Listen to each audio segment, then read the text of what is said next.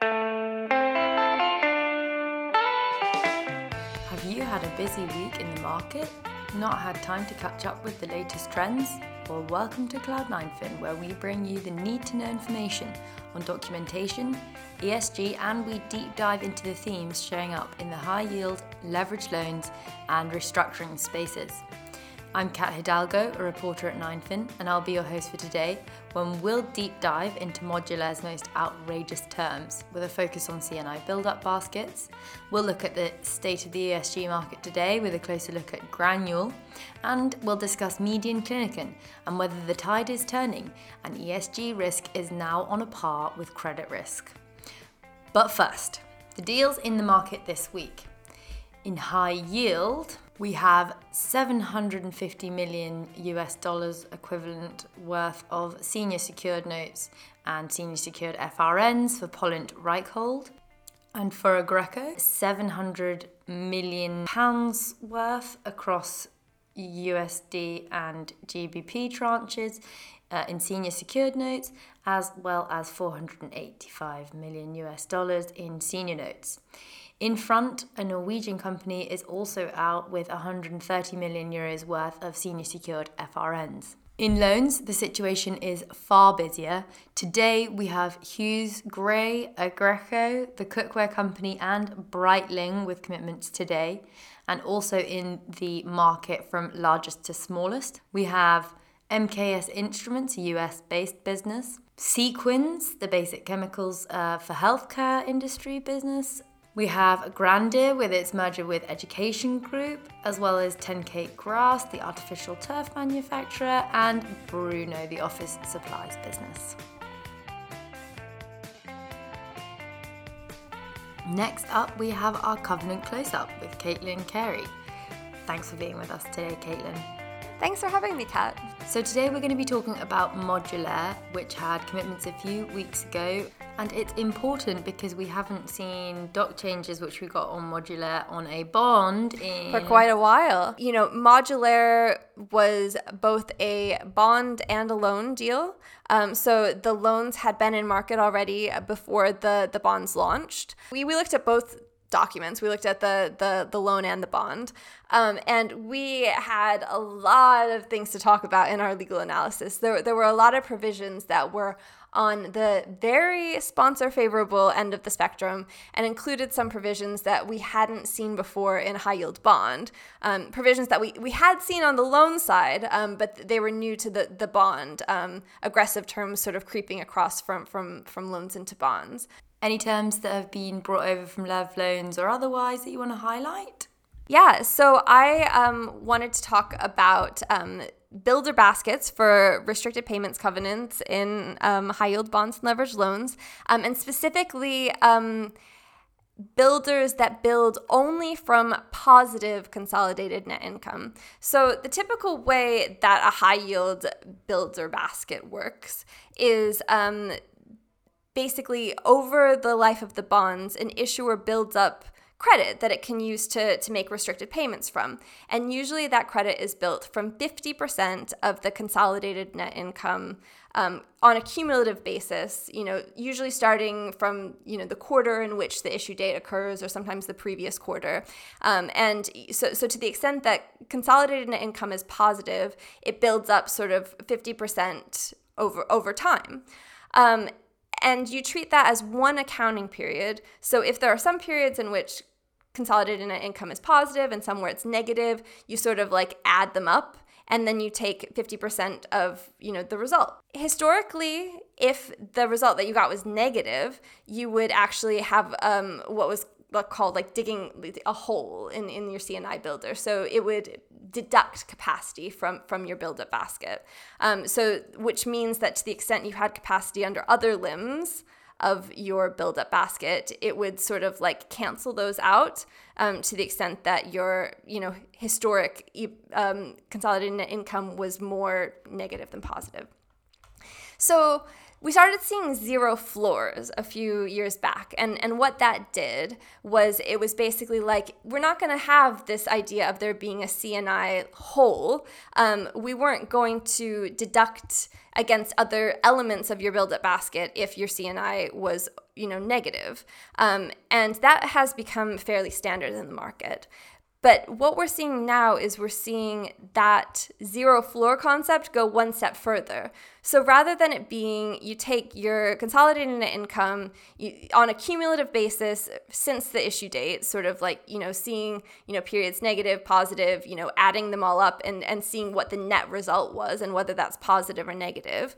Um, this new positive CNI only concept means that you only take the periods in which your CNI has been positive. So if you had positive CNI of 50 in quarter one and negative CNI of you know negative 100 in quarter two, um, then rather than netting that to get a, a negative or flooring that at zero, so you have zero capacity. Instead, you get credit for half of your positive CNI, so you would have 25 of capacity for that one quarter in which you had positive CNI. So, so this is a you know huge departure from um, how this type of basket has been calculated in the past, and it becomes you know really favorable for issuers whose um, results are seasonal um, or you know who expect that they're going to have long periods of time where they have negative cni but you know they might be able to you know rearrange things some quarters so that they, they have positive cni it basically it just means that um, there's you know a lot more um, flexibility for, for companies to, to pay dividends um, even if um, you know historically they have not been profitable and so, what was the outcome for Modulaire overall? The market did push back and did make some changes to improve the terms. But I think that there remains sort of a question around uh, how materially improved the, the docs got in the end of the day. Um, I, I think, you know, basically the dynamics that we're seeing on these very aggressive sponsor deals are that they, they come to market with kind of like, you know all the, the the features the sort of you know grab bag of of you know great latest and greatest aggressive sponsor terms. And each new deal tries to like add their own also like twists and you know gloss on, on things. So when things get pushed back first it's hard for investors to know what to push back on because if there's like 20 different things that are objectionable and, and, they have to to make a list of, of the five or ten that they think they can get. Um, it's you know up to you know everyone's judgment sort of which terms are you know the worst of the worst. Um, and then whatever changes get made um, end up being sort of a too few because if, if there's you know 20 holes and you plug five of them well you know you still have a leaky boat at the end of the day. Um, so so that's what we kind of saw in Modulaire where they changed both the terms of the loans and the terms of the bond.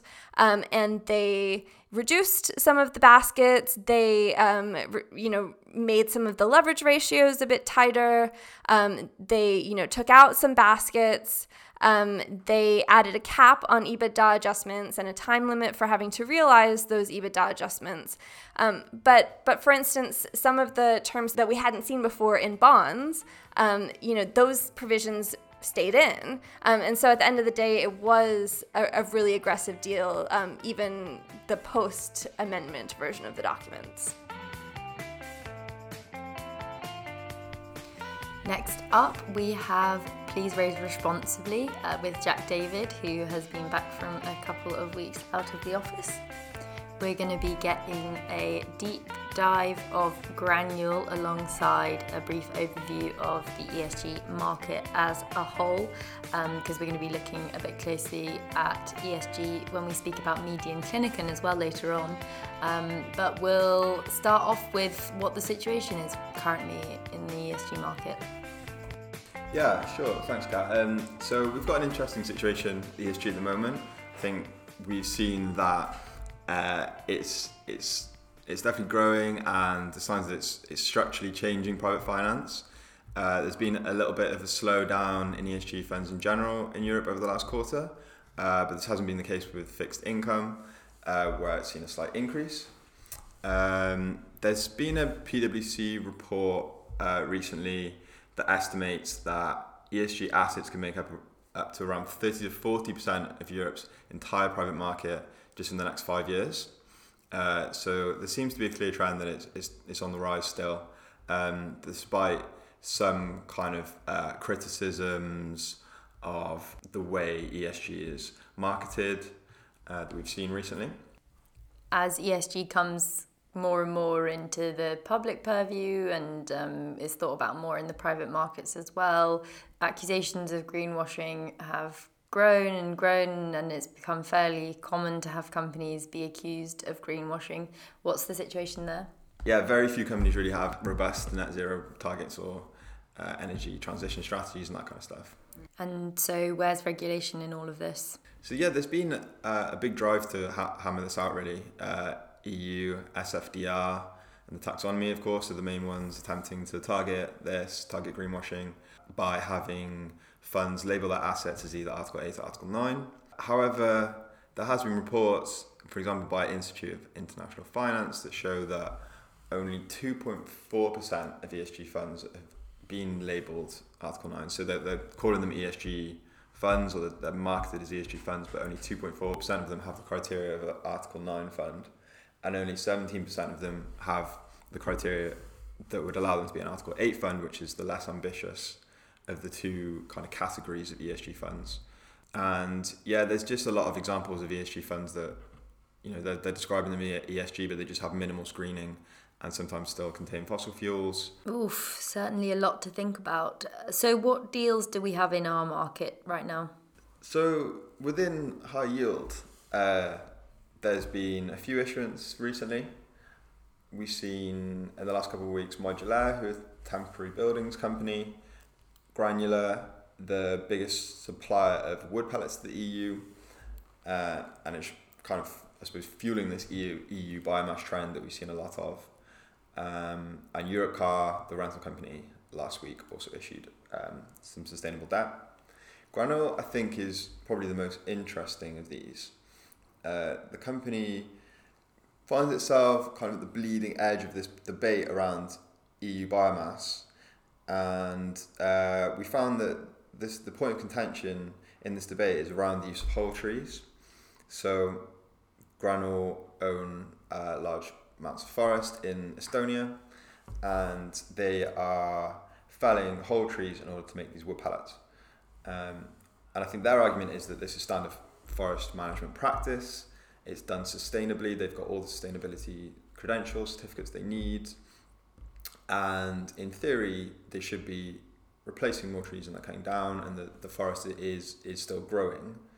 Uh, but when you dive into that a little bit more you see that there, there are reports of the Estonian government issuing some questionable uh, licenses uh, and there's signs that Graanul and others might be uh, using virgin forest to, to produce wood pallets this is then replaced by plantations which have uh, much less rich biodiversity than the, than the original forest and also have uh, less of an ability to sequester carbon.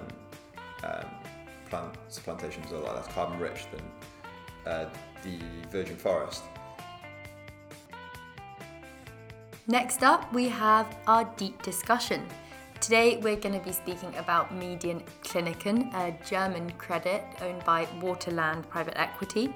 I have with me to dissect this Mikhail Skibala and Laura Thompson, two of my Loans Reporter colleagues. Median Kliniken is a very well known credit. It's been extremely acquisitive. Um, it was bought uh, by Waterland from Advent International in 2014, and since then it's been hugely acquisitive with more than 25 acquisitions in the medical um, and rehabilitation clinic space across Northern Europe.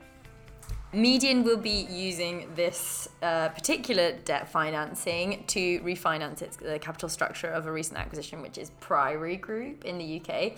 Uh, they're going to be raising, or they are currently raising, an 800 million euro term loan B, uh, split between euro and sterling tranches, and the 500 million euro tranche is currently guided at Euribor plus 475 to 500 bips, while the 250 million pound tranche is talked between SONIA plus 575 and 600 basis points. So uh, commitments were due last Thursday, but obviously there's some drama uh, that's happened in the market. Laura, tell us what, what's been going on. Yeah, so the reason we're still talking about price talk is because this deal's not yet closed, as you said, um, despite commitments of last Thursday. Um, this happened, we are told from both buy-siders and television sources, due to a upcoming undercover documentary by ITV at Priory Group, um, which Median has bought up and is using this financing to support.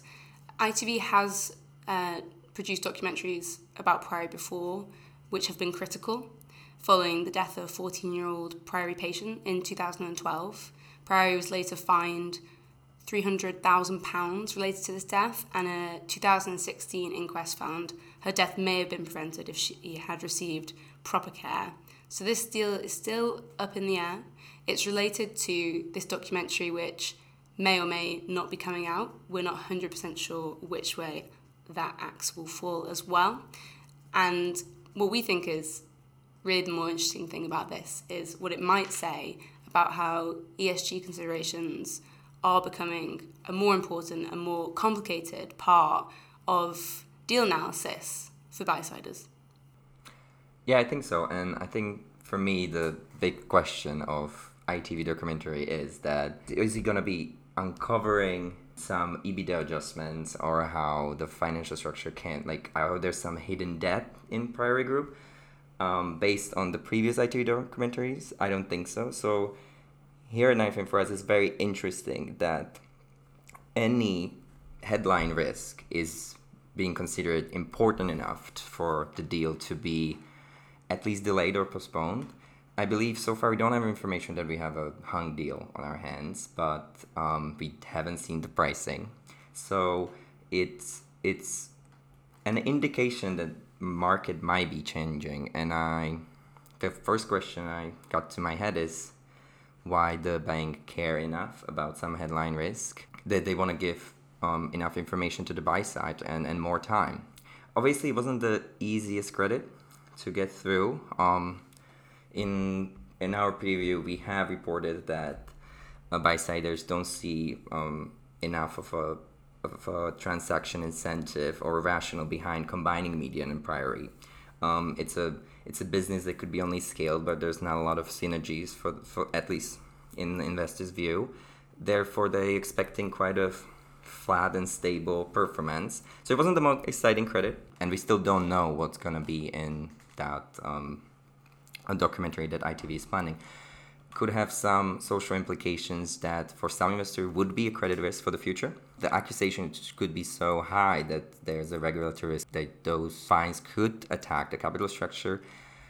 The company is quite big that I, I, I can't really see that happening because they already been through a similar situation four years ago, as, as you already mentioned. So and that didn't go bust because of some some fines um, for lack of care uh, for their pensions. So I think we're seeing an um, interesting new world where investors are putting ESG on the same level as credit risk if they're deciding to play because credit risk, how the company or if the company is able to pay their debt and their interest was always on the top level of any analysis rating agencies consider only that and they still don't consider esg risk as a as a credit risk. So it's interesting that we see the world changing.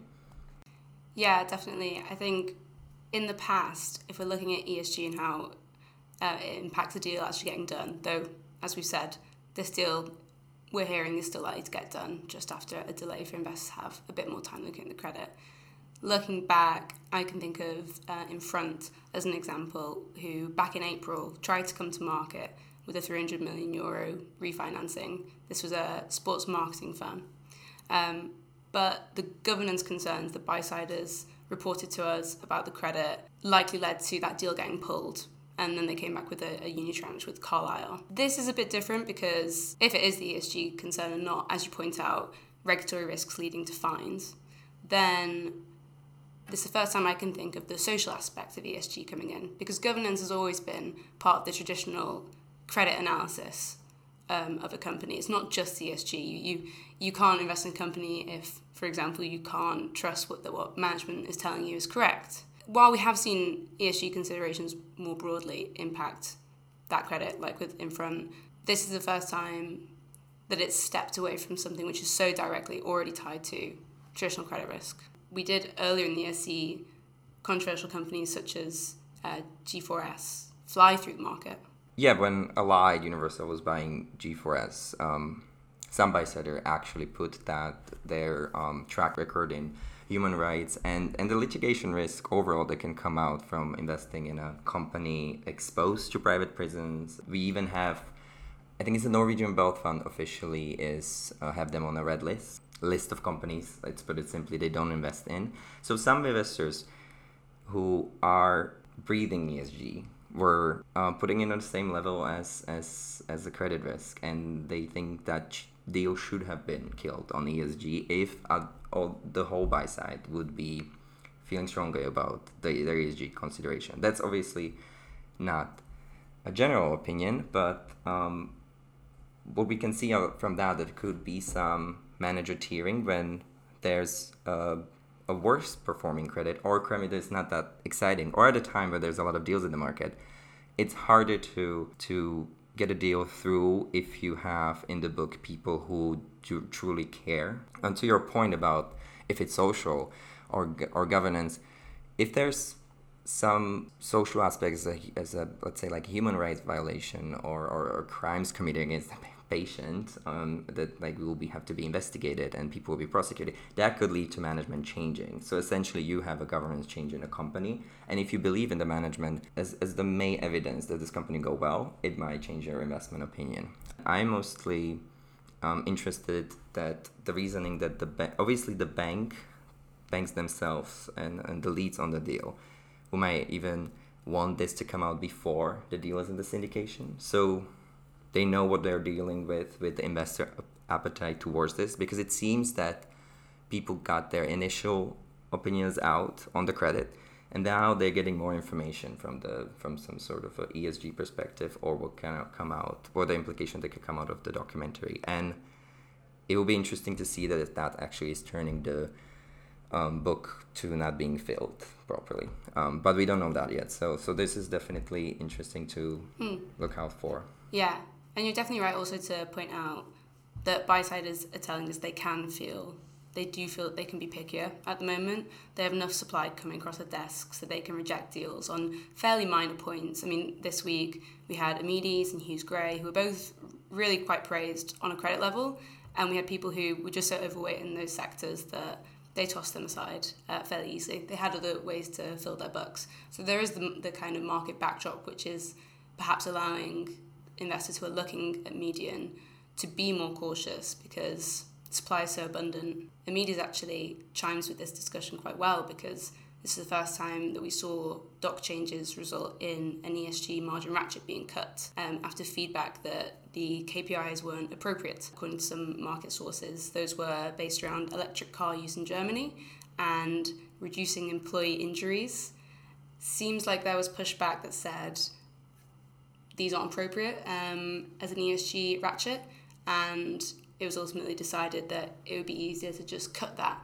So it seems that buy-siders are also uh, becoming more pushy on what exactly KPIs they will allow in a deal, which previously has, has been a point of, of much discussion. A fascinating credit that we here at 9fin are watching closely, and I'm sure many analysts out there, particularly ESG analysts, will be watching closely. It's almost time for the end of Cloud9 Fin, but before you go, a little bit more extra information. We are back with a star of Cloud9 Fin, Ben Hoskin, one of our credit analysts. Thank you so much for being here, Ben. No problem, Kat. How are you? I'm good, thanks. Um, so you're back with um, another deal predictions piece. Can you tell us about it? Maybe give us a little bit of insight into the companies you're going to be calling out?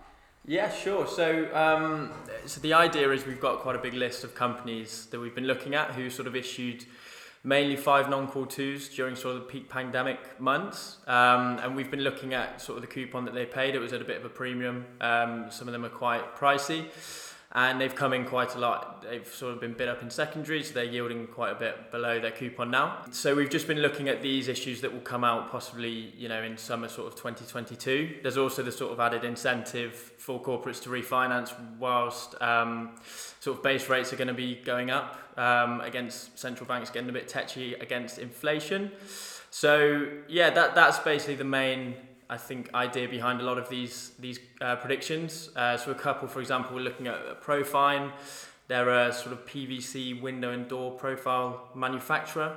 Um, very exciting, but they've sort of seen a lot of growth, sort of um, EBITDA growth. There's been they've expanded their margins. They're owned by an ex-distress sort of restructuring guy, and that, that, that was issued with a with a nine handle, um, and I think it's now sort of trading with a, with a six or seven handle. So um, I think the two-year break even on that was was around seven percent, and that's the two-year break even is obviously just the sort of interest savings on a new deal that would um, pay off the cost to call the bond over two years.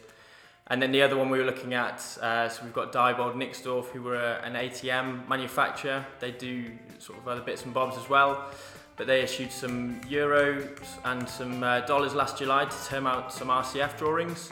Both those tranches are paying over 9%, again, sort of trading up in secondary to yield around 7%, which is around their two year break even. So um, they're another that we're looking at, but we've got quite a long list, so I guess watch this space. That's it for today's episode of Cloud9 Fin. Thanks very much for joining us, listener. Thank you also to Jack David, to Ben Hoskin, to Caitlin Carey, to Laura Thompson, and to Mikhail Skipala.